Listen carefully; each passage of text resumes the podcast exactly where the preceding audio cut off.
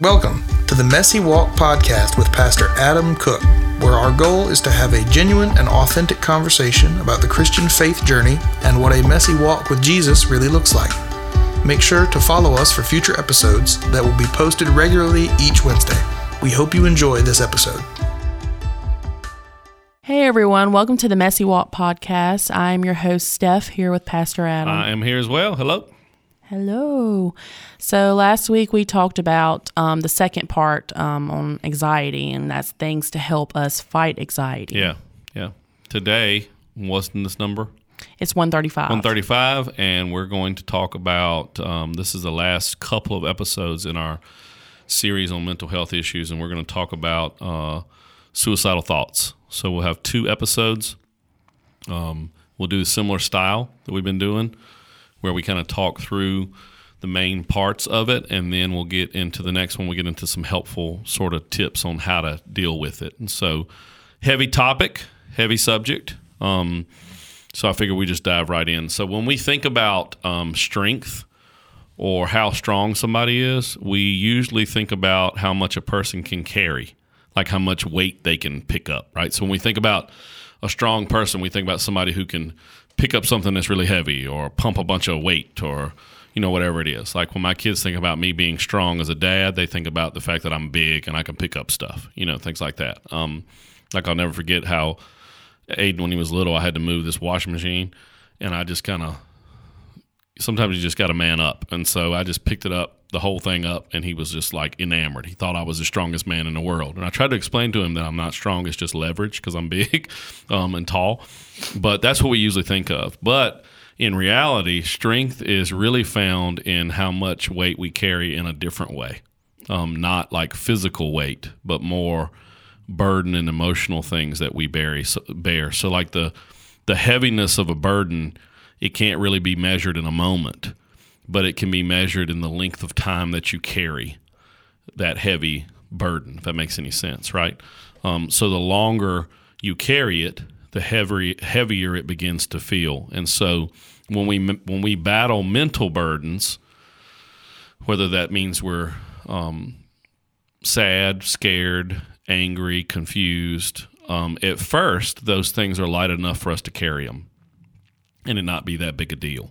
Um, but over time, those burdens become heavier and heavier and heavier, where we can no longer bear them, we can no longer car- carry them. And so, what do we do if we or our friends are struggling with suicidal thoughts? And I figure this is where we would start today. So, it's an uncomfortable topic. Um, it's a very hard thing to talk about, but it is necessary for us to shine a light on a dark topic. Um, when we remain silent, once again, we've said this the whole series, but when we remain silent, we allow isolation to grow. And our mission in Christ is to give hope. And our mission is to shine the light into the dark places. And so, if we don't talk about the dark things, if we don't talk about the uncomfortable things, then how would we be able to shine a light into them? um, and suicide, suicidal thoughts, suicidal ideation, those things. It, it's it's hard to talk about. It's difficult. Um, most people know someone who uh, has committed suicide, or has attempted, or has thought about it. Um, suicide rates. Um, I've got some stats for you on this episode. Normally, I won't give a lot of stats, but I figure we should with this one, so we can make sure that we all know it's something that we should be talking about. Suicide rates increased approximately 36% between the year 2000 and the year 2021. So in 21 years, it increased 36%. Suicide was responsible for almost 50,000 deaths in 2021. Um, that's the most recent stats that I have. And, and knowing the trend, that means that there were more in 2022 and probably already more than that in 2023 um, about 50,000. That's about one death every 11 minutes that's happening from suicide.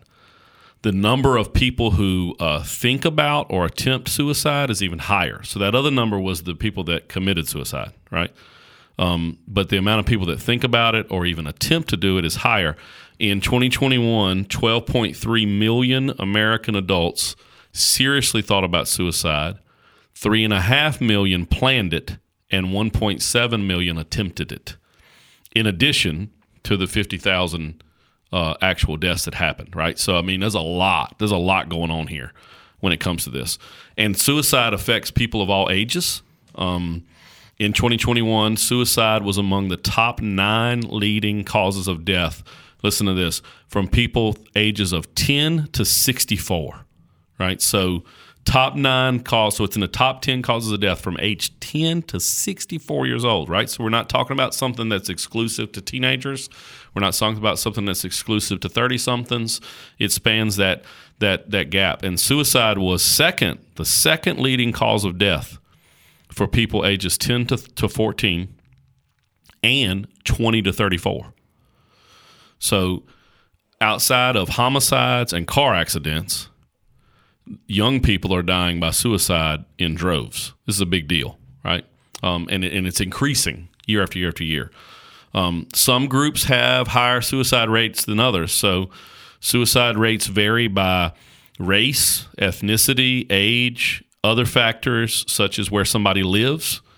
Um, but when you look at race and ethnicity, the groups with the highest rates are non Hispanic American Indians and Alaska Native people. Um, that's the highest group. Um, and you see depression rates, alcoholism, those things really high in those categories as well. Um, followed by non Hispanic white people. So you've got Native American type folks, and you've got white folks that are experiencing suicide more in those race categories. Um, other Americans with higher than average rates of suicide are veterans, people who live in rural areas. That's us, by the way. We live in rural area. I don't know about you people listening, but Steph and I live in a rural area, so the rate's higher. People who um, are workers in certain industries and occupations like mining and construction and uh, ministry um, pastors, young people who identify as lesbian, gay, or bisexual have a higher prevalence of suicidal thoughts and behavior compared to peers who identify for young people who identify as heterosexual. So it, it's it just sort of hits everywhere. You know what I mean? It's a silent epidemic um, that we don't talk about much, um, and in the church we don't talk about it hardly at all. To be honest with you, um, I don't think I've ever done a message outside of student ministry, outside of youth ministry on suicide. And I think I might. I think the next time we talk through, I've actually thought about turning this this podcast series into a preaching series. Um, and I think we would need to lead, add this one in because it's sort of a silent epidemic that's killing everybody. Um, and that's why we have to avoid treating it as some taboo thing or something that we need to keep quiet about. Um, and it traditionally has been. It's been this embarrassing thing, this thing we don't nobody know about. It's taboo. It's weird. It's awkward. It makes us feel funny, and so we we be quiet about it. And to understand suicide and suicidal thoughts, we sort of need to get the record straight and start off somewhere. So, suicidal thoughts do not happen because a person has mental illness. Anxiety and depression do not equal suicidal thoughts. So, everybody that you know who's anxious, everybody that you know who has depression, that does not mean that it's going to ne- guarantee and necessitate necessitate suicidal thoughts. Does that make sense? Um, they can become a byproduct of mental health, but that doesn't doesn't mean that it's going to happen. If that makes any sense, mental illness is a diagnosis we were talking about that you manage, right? Um, that you can't control, but you manage. Mental health is about the thought patterns that determine how we see and how we experience life. Um, people do not kill themselves because they are depressed. They don't kill themselves because they're anxious. They don't kill themselves because they're obsessive compulsive. They don't kill themselves because they've had traumatic stress. Uh, people kill themselves because they feel hopeless. That's why. Um, and people can feel hopeless in those stages without walking through any of those other mental issues that we've discussed so far in the podcast. And so a person a person chooses death when they feel like they've lost all hope right like they're they're hopeless and hope has completely left them like imagine this life hits you hard for some season and that season never seems to end right and you feel yourself failing over and over and over again and every single day it feels like you're failing no matter how hard you try It just feels like you can't get past it. And then everybody around you is succeeding and you keep feeling like you're failing. You become angry with yourself because you can't find a win. And so you just can't ever seem to grab that win, right? Over time, that anger turns into bitterness where you feel like everybody's kind of out to get you, that everything's stacked against you, the, the world's stacked against you. You feel ignored, you feel unseen, and then the bitterness can then turn into depression. Life becomes kind of numb, right? It's just meaningless, pointless. The things that once excited you kind of feel like chores. Blessings feel like burdens, right? This is what hopelessness is. Um, you feel alone. You feel a burden to the people around you. Um, you feel like nobody needs you and that if you disappeared, nobody would notice. And worst yet, you may feel like that if you disappeared, everyone that knows you would be better off.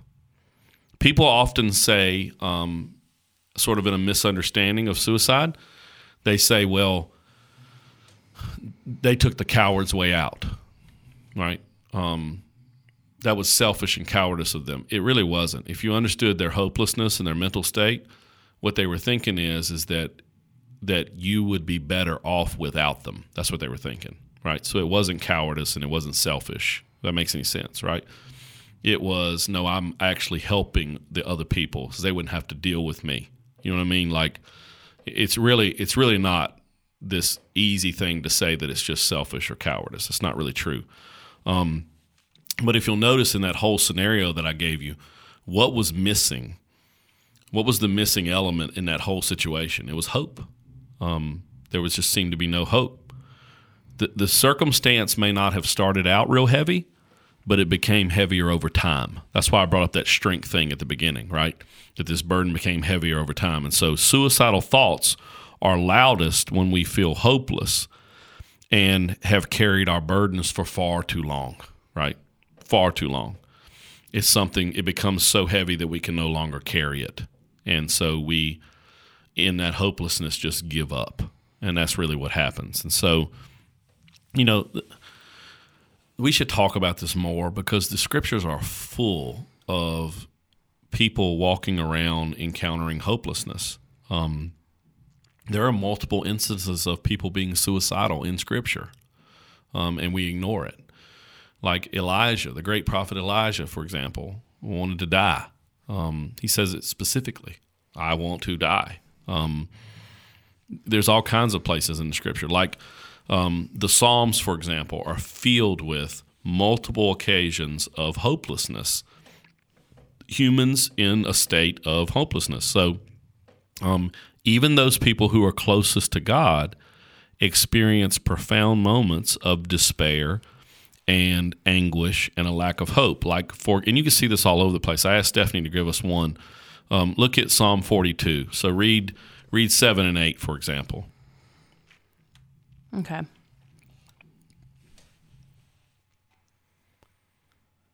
Deep calls to deep, and the roar of your waterfalls. All your waves and breakers have swept over me. By day, the Lord directs his love.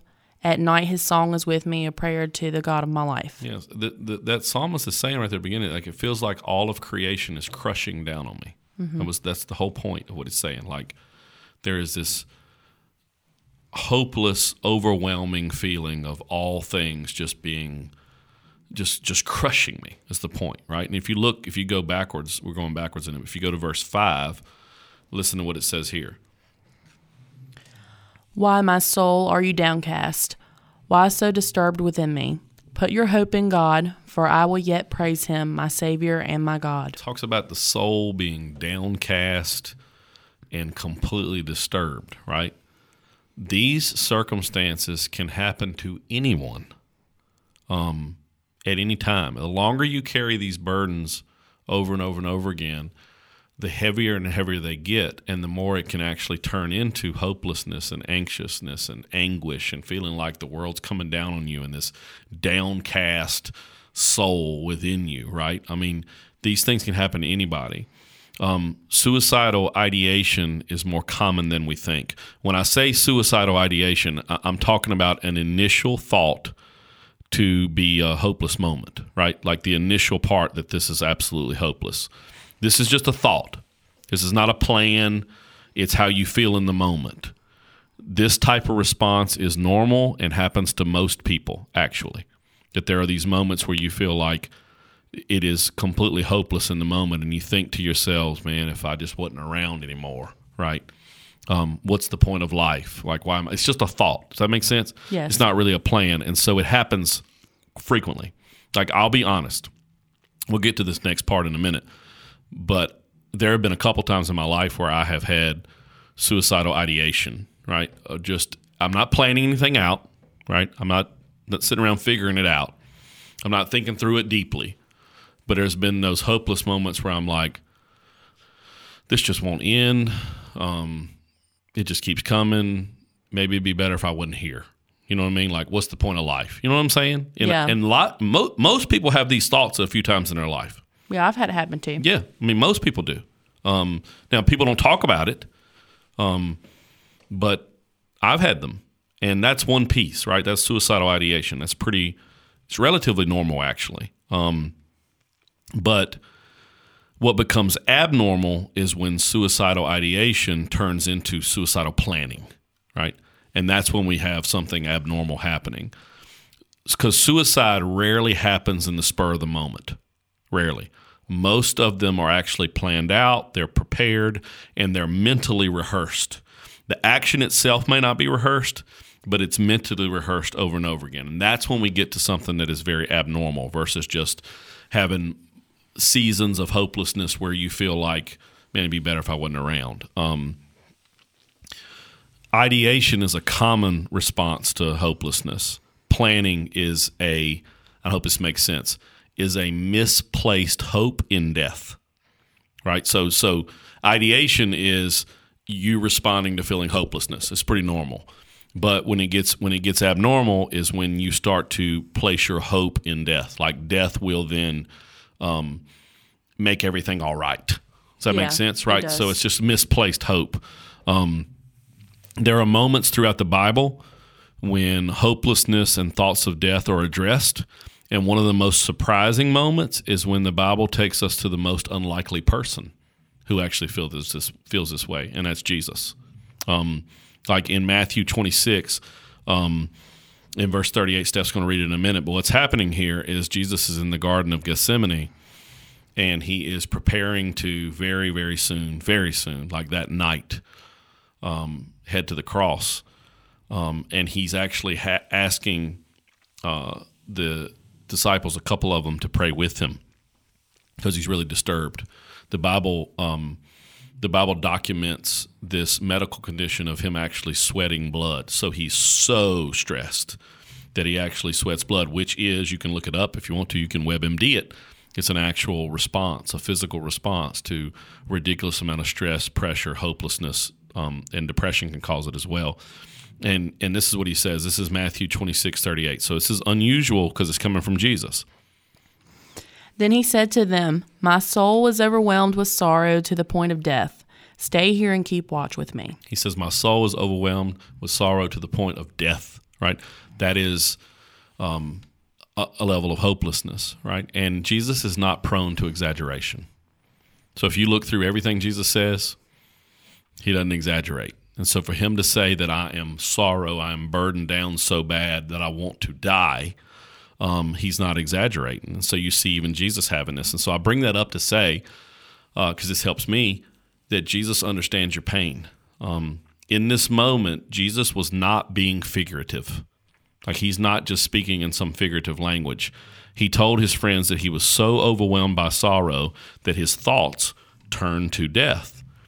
Now, Jesus is a walking anomaly because he's fully God and he's fully human.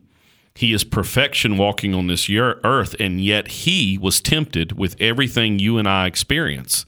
He's tempted with grief and disappointment and sorrow and anxiety and shame. He's tempted with all those things. And so, you know, why does that matter to us? Well, it matters because the people around you may never understand your pain or your hopelessness, but Jesus does. Like some people around you may never get it. And so you feel like you can't you can't take this burden off and let anybody help you carry it. But I'm telling you, Jesus understands the pain that you walk through.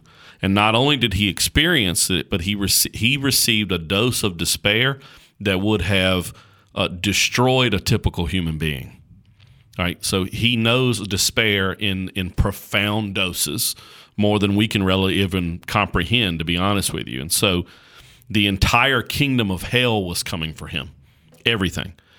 And the same is sometimes true for you because mental health is more than just a mental battle. It, it's a physical battle. It's a spiritual battle.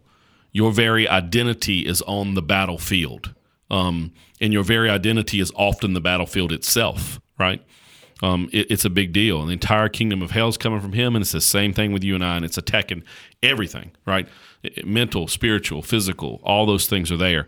Um, the the Bible refers to our spiritual enemy as, like we've already read, a thief, a destroyer, an adversary, the accuser. And so his weapon of choice are lies that attack who we are right? The main weapon that Satan uses is not you getting a flat tire, right? It's not circumstances in your life. The main weapon he uses is not your car breaking down. The main weapon he uses is lies that attack the deepest part of who you are. And the design of these lies is to make you accept them as actually your identity. And that's what shame really does, right? Shame then says, No, this is who I am, right? That's how you can know the difference between conviction of the Holy Spirit and the accusations of the enemy. The, the Holy Spirit's not going to make you feel shame. Shame and conviction are two different things. The enemy throws shame. The enemy says, This is who you are. The Holy Spirit says, That's not who you are. It might be what you've done, but it's not who you are. Right? And that's, that's the difference there. And so um, in Isaiah 41, verse 10, um, Steph, read us what this one says. So do not fear, for I am with you. Do not be dismayed, for I am your God. I will strengthen you and help you. I will uphold you with my righteous right hand. My righteous right hand. Some translations say my victorious right hand. Like, I'm for you, I'm with you, don't be discouraged. And so, one thing I wanted to point out was Jesus understands your pain. Um, and not just in some weird euphemism, like he really understands it. He's walked through what that despair and hopelessness that leads to, to thinking about death causes. And he also wants to fight for you that God wants to fight for you and hold you up, strengthen you, and help you in his victorious right hand, right? That does not fail. Um, if you suffer from suicidal thoughts, I need you to know this that you are not a coward for feeling hopeless and so hopeless that your thoughts are leading to death. Every day you are alive is a battle that you have won, not lost right? Every day you're alive is a battle where God is fighting for you and you are winning that battle. Don't ever forget that. Because the enemy wants to tell you you're a coward. People want to say that it's cowardice. It's not. Um, and every day you're alive, you are winning that battle. You are victorious. You know, like I know all kinds of folks. this is a little off topic, but I know all kinds of people who um, struggle with addiction, whether it be drugs or alcohol, and they'll they'll they'll get clean. They'll start going to a program. They'll be five days clean, 10 days clean, 30 days clean, right? Six months clean. And then they'll fall. They'll fall off the wagon, right? So to speak. And the enemy says, say, see, you can't do this. You can't do this. Your identity is in this. You can't beat this. So just embrace it, enjoy it. But the Spirit of God will say, on the other hand, what are you talking about? You can't do it. You just did it. Like you just did it for five days or 10 days or 30 days, right? The proof is in the fact that you just did it. This is not who you are. You know what I mean? And so every day you're alive is a day that you are winning that battle, and God wants to fight for you. Um, you are strong. You are stronger than uh, people know. And you are stronger even more than you realize how strong you are. But this is not a fight that's won by strength, and it's not a fight won by how long you can carry a burden. This is a spiritual war that is won by letting go of the weight you've been carrying and reaching out to a loving Father who wants to fight for you and carry that burden for you, right? That's where the real victory comes in. You're not going to win it by getting stronger and stronger and be able to carry it longer and longer and longer. You're going to get tired. Um, the way you win this thing is is you let go of this weight that you're carrying by leaning into the Father and what true love looks like, where real hope is found, right? Real hope. And the only thing that can combat hopelessness is hope. The only thing that can overcome darkness is light, and it only takes a little bit of it. You know what I mean? Like if you're in a if you're in a pitch black room, you ever thought about this? I think it's really cool. If you're in a pitch black room and it's completely dark, you can light one teeny little candle, and now all of a sudden you can see. Mm-hmm. You know what I mean? Like one little bitty candle, because a little bit of light quenches a whole lot of darkness, and a little bit of hope comes against a whole lot of hopelessness. You know what I mean? Does that make sense? And so you're not going to fight the hopelessness by getting stronger and stronger. You're going to fight it by letting go of that mess and letting the light come in, letting the power of God be there, and letting your Father love you and carry you and fight for you. Um, like Psalm 23 um, is probably the most well known psalm. It definitely is. Um, it's used at a lot of funerals and things, but it, it's absolutely profound. And the middle part of it talks about being in this dark, deep, dark valley, this level of darkness that's there. Um, and it's just the beautifulness of the shepherd. Like read read to them the middle part. I think it's what four through six, something like Yes. that. Yeah, read them that. Okay. Even though I walk through the darkest valley, I will fear no evil, for you are with me, your rod and your staff, they comfort me. You prepare a table before me in the presence of my enemies. You anoint my head with oil, my cup overflows. Surely your goodness and love will follow me all the days of my life, and I will dwell in the house of the Lord forever. See, there's something different there. Like you're in this dark, like even though I walk through the darkest valley, the old school translation, the King James is even though I walk through the valley of the shadow of death, right? Mm-hmm. That there's death surrounding me. But I'm not going to be afraid because you're close to me, you're with me, you walk with me, your rod and your staff, they protect me, they comfort me. Um, a- and that part, the part that says you honor my head, you you anoint my head with oil, is a really cool piece. So actually what shepherds would do is they would actually rub this oil on the foreheads of the sheep for a couple of reasons. The main reason was is that there were these flies that would come and light on the head in particular. And the flies would actually um, lay larvae that would get down into the brain of into the mind of the sheep and make them go mad, make them go crazy, make them have mental health issues. Yeah. Right? Um, and so the shepherd loved them enough to anoint their head with oil so that wouldn't happen. Protection of the mind, right? There's just such a level of hope that's in that, even in these darkest valleys. So what I'm saying is, is that not only does Jesus know your pain, not only does God want to fight for you, but God wants to lead you out of this darkness. He wants to lead you out of this mess. The bottom of the valley, which is what that scripture is talking about, right? The bottom of the valley is the most vulnerable spot to be in when you are in war um, because you can be surrounded so easily. You're at a height disadvantage, right? You're down in the bottom, and so you can be surrounded, and they can look down on you. Can actually see what you're doing. They can watch your moves, um, and there's no there's no place for you to run. There's no there's no retreat, right? And so the psalmist is telling us here that even when we are at our weakest moment of life, and death feels like it's surrounding us, God is in the valley with us and he wants to lead us through the darkest thoughts to real hope that can be found in him real hope that's there um, he he's reaching out to you like you need to know that like he's he's reaching out to you he's always been reaching out to you um, you were never alone or abandoned in this fight don't let the enemy tell you that you're alone don't let the enemy tell you that you're abandoned and that there's hopelessness when shame starts to try to strip you of your dignity God wants to give you honor, right? He wants to honor you. When you feel alone in your thoughts, His goodness chases after you, right? It comes after you. Why? Because your life has purpose and your life has meaning, right? And don't forget that no matter who you are, or if you know somebody that's struggling with this.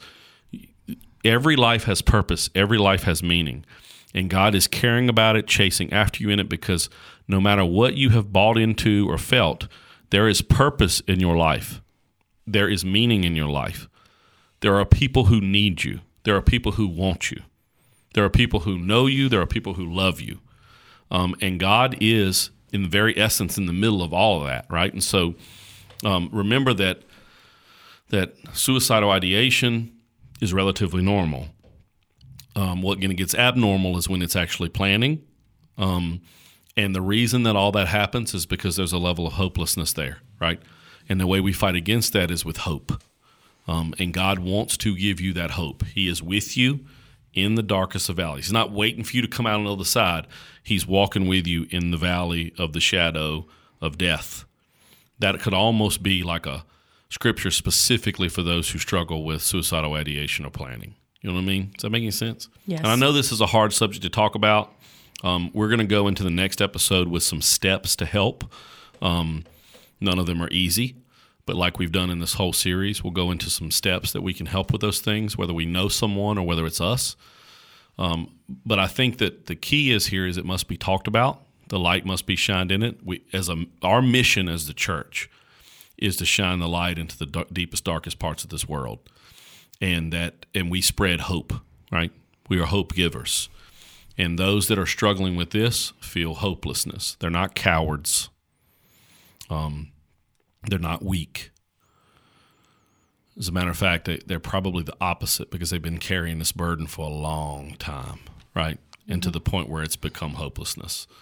And so let's just keep that in mind and know that this is a this is something that affects basically everybody in every age group except for really little children and for the most part really old adults um, but in the majority of the phases of life this is a big deal um, and something we should not ignore. If that makes any sense. Um, and i'm not too i'm not too proud. Um, we'll let jesus power boast in our weaknesses. Me and steph both to say that we've thought some things like this before you know? Um, so you're not alone in it and god wants to literally lead you out of the darkness. That is his job. He is your shepherd and he wants to lead you to hope. There is hope. There is hope. Um, and if jesus is alive anything is possible and so that whatever it is that you're carrying that you feel like you can't get past the hopelessness is there he's there to help you carry it there are other people around you that can help you carry it too um, and we'll get into some specifics on how to deal with it on the next episode so sorry for a heavy one but i thought we needed to talk about it Yeah. All right. Well, thank you for joining us. We'll talk to you next time. bye guys Bye.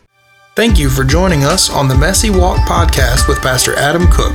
Make sure to follow us for future episodes that will be posted regularly each Wednesday. Have a good day.